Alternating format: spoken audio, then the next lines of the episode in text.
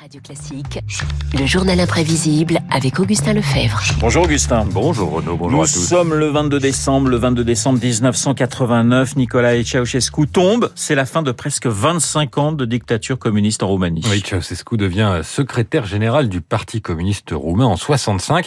Dans les premières années, il est assez populaire à l'Ouest, notamment parce qu'il manifeste une certaine indépendance vis-à-vis de l'URSS. Il condamne même l'invasion de la Tchécoslovaquie en 68. Soyez le bienvenu. De quoi lui valoir un accueil chaleureux en Occident au début des années 70 par euh, les présidents Pompidou ou Nixon. C'est vrai qu'il y a des différences entre nos ordres sociaux, reconnaît le président américain, avant d'enchaîner sur un éloge de la coopération entre les deux pays. Ceausescu est aussi euh, très populaire en Roumanie.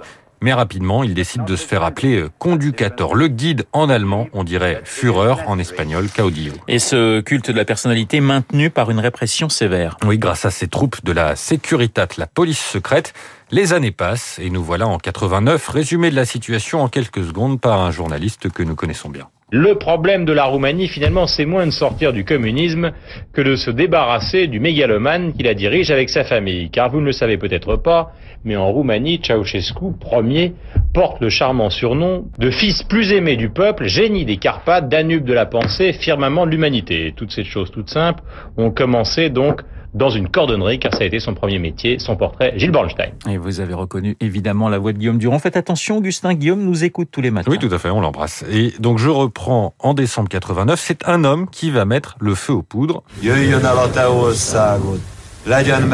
Un pasteur protestant, on l'entend mener ici une prière, Laszlo Tokes, un pasteur qui est aussi un opposant au régime et ce dernier cherche à l'éloigner. Manifestation de soutien dans sa petite ville de Timisoara, 17 décembre.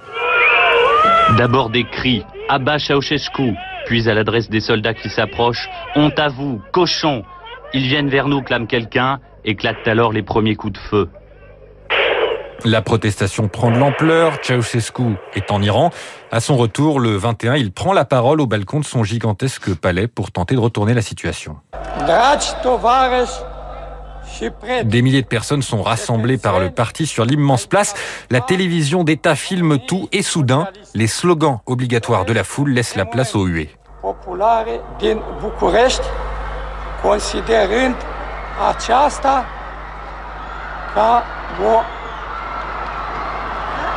Le dictateur hésite, il ne comprend pas ce qui se passe.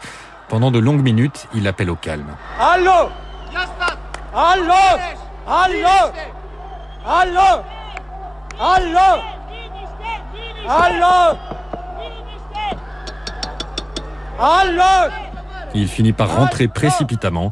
C'était son dernier discours. Car la foule n'a plus peur, elle descend dans les rues et prend d'assaut le palais présidentiel. Et la situation devient intenable pour les époux de Ceausescu. Nicolas et Elena, épouses et numéro 2 du régime, s'enfuient en hélicoptère le 22. Ils n'iront pas loin, manque de carburant, arrestation, procès le 25. Tout est retransmis à la télévision, en France également. Inculpé Ceausescu Nicolae, tu as entendu? Le tribunal te demande de te lever. Non. As-tu entendu? Quelles sont les, les accusations? Je ne réponds que devant la Grande Assemblée nationale. Je ne reconnais pas le tribunal. Un procès expéditif, verdict rapidement annoncé. Au fost condamnați la moarte și confiscarea averii. Nicolas et Elena Ceausescu ont été condamnés à mort et à la confiscation de leurs biens. La sentence est définitive, elle a été exécutée.